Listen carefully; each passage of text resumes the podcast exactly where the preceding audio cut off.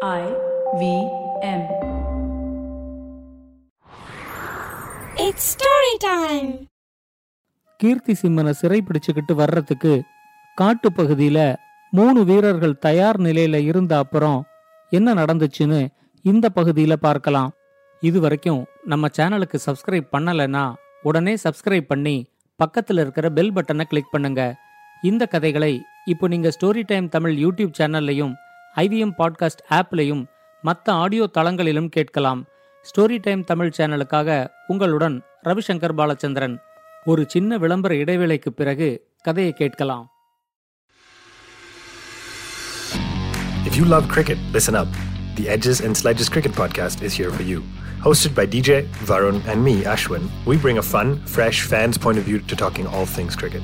Sometimes it's just the three of us, sometimes we have guests, including current and former international cricketers. For new episodes every week, check out the Edges and Sledges Cricket Podcast on the IVM app, website, or wherever you get your podcasts. வாங்க கதையை தொடர்ந்து கேட்கலாம் அந்த பௌர்ணமியோட கிருஷ்ணச்சந்தரோட குருகுலத்துல தங்கி படிச்சுக்கிட்டு இருந்த கீர்த்தி சிம்மனுக்கு அவனோட குருகுல கல்வி முடிஞ்சிச்சு பௌர்ணமிக்கு அடுத்த நாள் காலையில கீர்த்தி சிம்மன் தன்னோட நண்பர்கள் கிட்டேந்து விடை பெற்றுக்கிட்டு கிருஷ்ணச்சந்திர பார்க்கறதுக்கு அவர் தங்கியிருந்த குடிலுக்கு வந்தான். கிருஷ்ணச்சந்திர அவன் வணங்கி விடைபெறும்போது நாட்டு மக்களுக்கு ஒரு நல்ல ஆட்சியை கொடுக்கணும் அப்படின்னு அவரும் வாழ்த்தி விடை கொடுத்தாரு.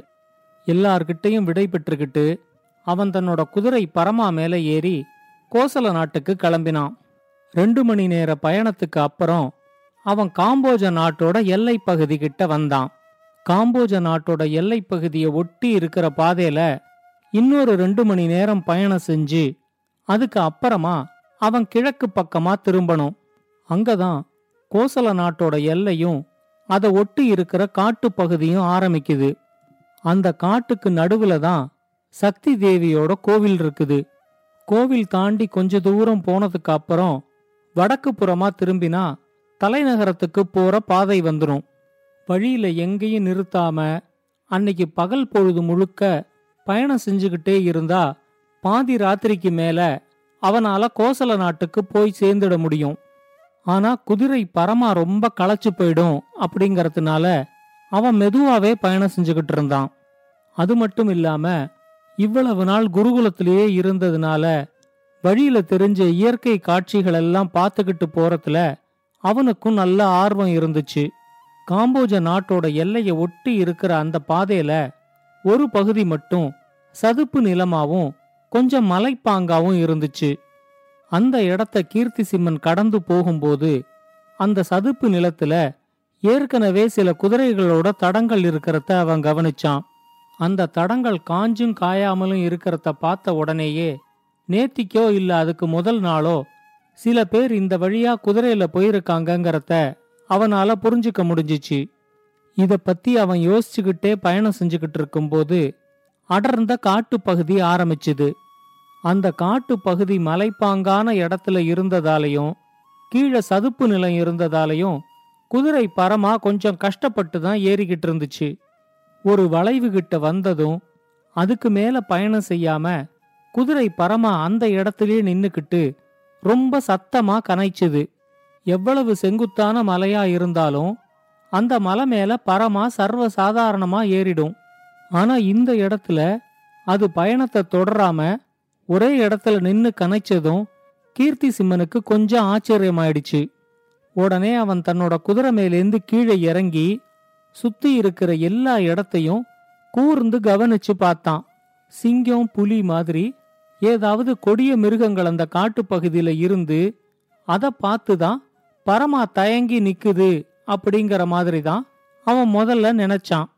ஆனா கண்ணு கெட்டிய தூரம் வரைக்கும் எந்த கொடிய மிருகமும் இருக்கிற மாதிரி தெரியல.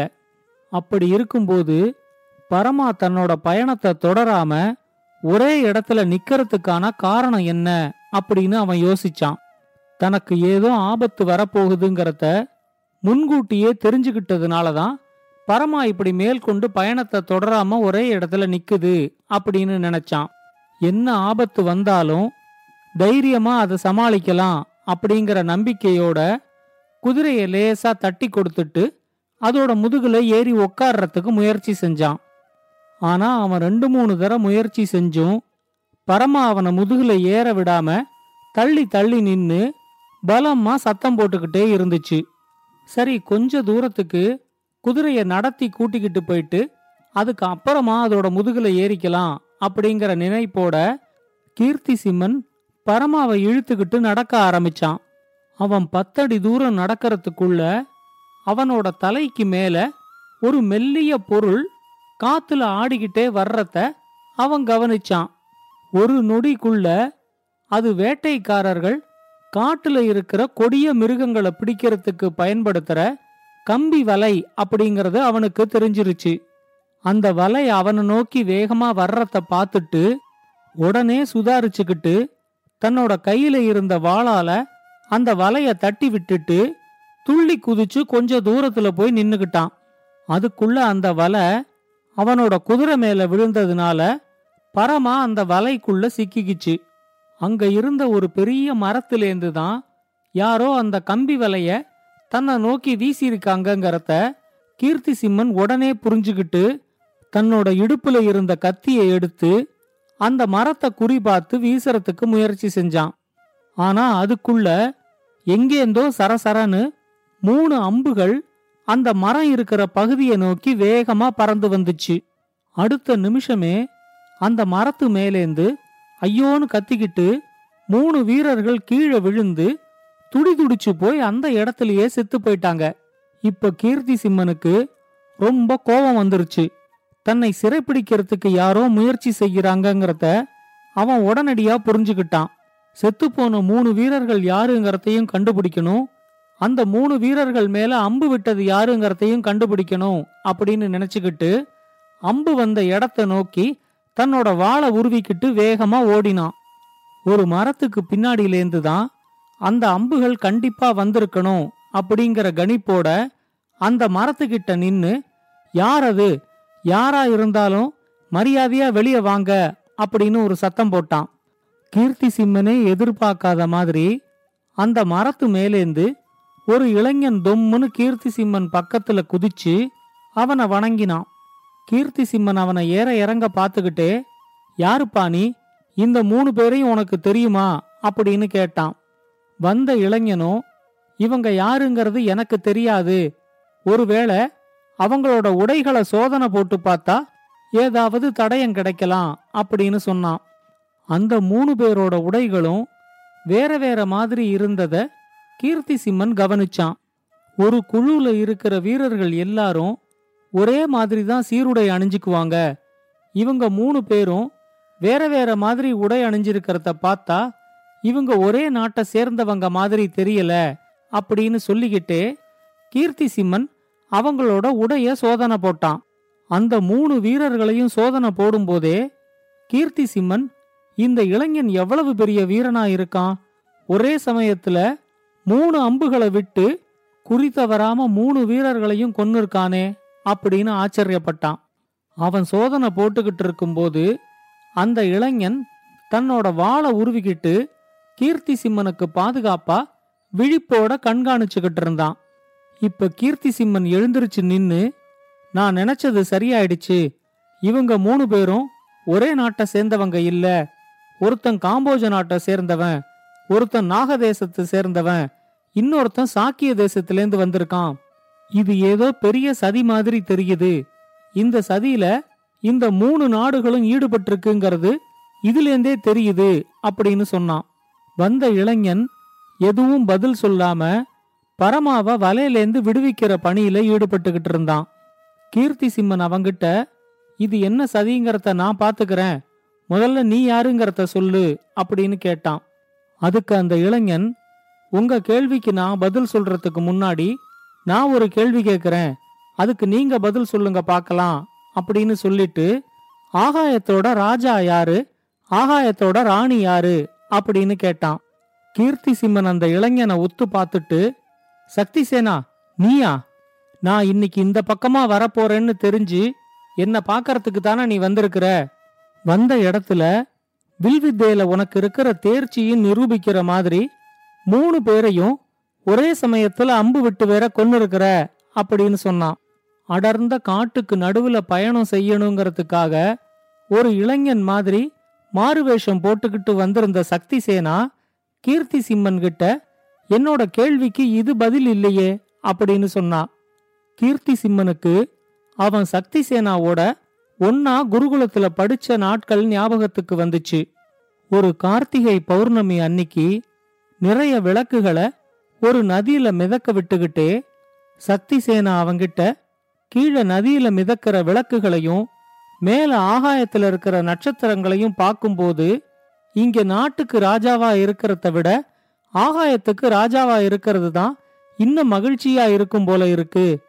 நீங்க ஆகாயத்துக்கு ராஜாவா இருக்க விரும்புறீங்களா கீர்த்தி சிம்மன் அப்படின்னு கேட்டப்போ நான் ஆகாயத்துக்கு ராஜான்னா நீ தான் ஆகாயத்துக்கு ராணி அப்படின்னு தான் பதில் சொன்னதும் கீர்த்தி சிம்மனுக்கு ஞாபகத்துக்கு வந்துச்சு. கிருஷ்ணச்சந்தரோட குருகுலத்துக்கு மேற்படிப்புக்காக போன இந்த ஆறு வருஷத்துல தன்னோட அன்பு அப்படியே இருக்கா? இல்ல மாறி இருக்கா? அப்படிங்கறத சக்தி சேனா புரிஞ்சுக்க முயற்சி செய்கிறா. அதனால தான் இந்த கேள்வியை கேட்டிருக்கிறா அப்படிங்கறதும் கீர்த்தி சிம்மனுக்கு புரிஞ்சிச்சு. உடனே அவன் ஆகாயத்தோட ராஜா இந்த கீர்த்தி சிம்மன் ஆகாயத்தோட ராணி இந்த சக்தி சேனா உங்க கேள்விக்கு சரியான பதில் கிடைச்சிருச்சா மகாராணி? அப்படின்னு சிரிச்சுக்கிட்டே கேட்டான். உடனே சக்தி சேனாவும் ஆறு வருஷத்துல இந்த பதில் அப்படியே இருக்கா? இல்ல மாறி இருக்கான்னு தெரிஞ்சுக்க தான் கேட்டேன் அப்படின்னு சொல்லி ராஜா சுசேனன் கொடுத்து அனுப்பின அந்த தந்த பெட்டியையும் கீர்த்தி சிம்மன் கிட்ட கொடுத்து அவரோட நோக்கத்தையும் சொன்னான். கீர்த்தி சிம்மன் உடனே நீ இந்த பெட்டியை எடுத்துக்கிட்டு வர்றேங்கிறது தெரிஞ்சுதான் இவங்க மூணு பேரும் உன்னை எப்படியாவது தாக்கி இந்த கடிதம் இருக்கிற பெட்டிய பிடுங்கிக்கிட்டு போறதுக்காக இங்க வந்து மறைஞ்சிருந்திருக்காங்க போல இருக்கு அப்படின்னு சொன்னான். உடனே சக்தி சேனா இல்ல நான் அப்படி நினைக்கல. ராஜாவையும் எங்க அப்பாவையும் தவிர என்னோட பயண திட்டம் வேற யாருக்குமே தெரியாது. அதனால இவங்க வந்தது உங்களை பிடிக்கிறதுக்கு தான். எங்கேயோ ஏதோ சதி நடக்குது.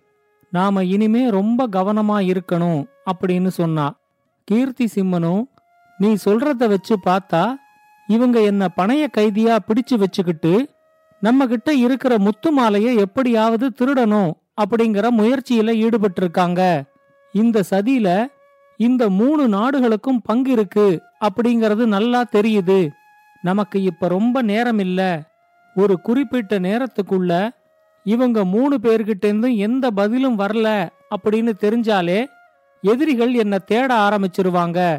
அதுக்குள்ள கோவில்ல தேட வேண்டிய வேலைய முடிச்சுக்கிட்டு நாம தலைநகரத்துக்கு சீக்கிரமா கிளம்பி போகணும் அப்படின்னு சொன்னான். இந்த கதையோட தொடர்ச்சிய அடுத்த பகுதியில் கேட்கலாம்.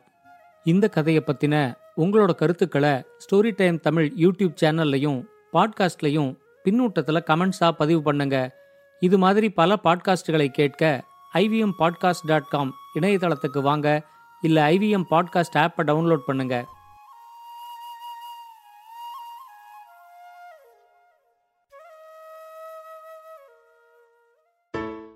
I hope you enjoyed that show. If you aren't following us on social media, please do. We're IVM Podcasts on Twitter, Facebook, and Instagram. I'd like to thank the sponsor on the network this week, Credit Credencia. Thank you so much for making this possible. On Cyrus Says, Cyrus was joined by actress Shreya Pilgaonkar to talk about her career in acting. On Begin the Journey, Ashish Vidyarthi lists down the modern concepts of friendship and how one can choose the right friend circle in life on Begin the Journey. On The Habit Coach, Ashton Doctor was joined by Aisha Bilamoria to talk about running and developing an athletic mentality. Farhad and Sunithra are joined by LGBTQ workplace advocate Suresh Ramdas to discuss the new normal in queer relationships on GBCD.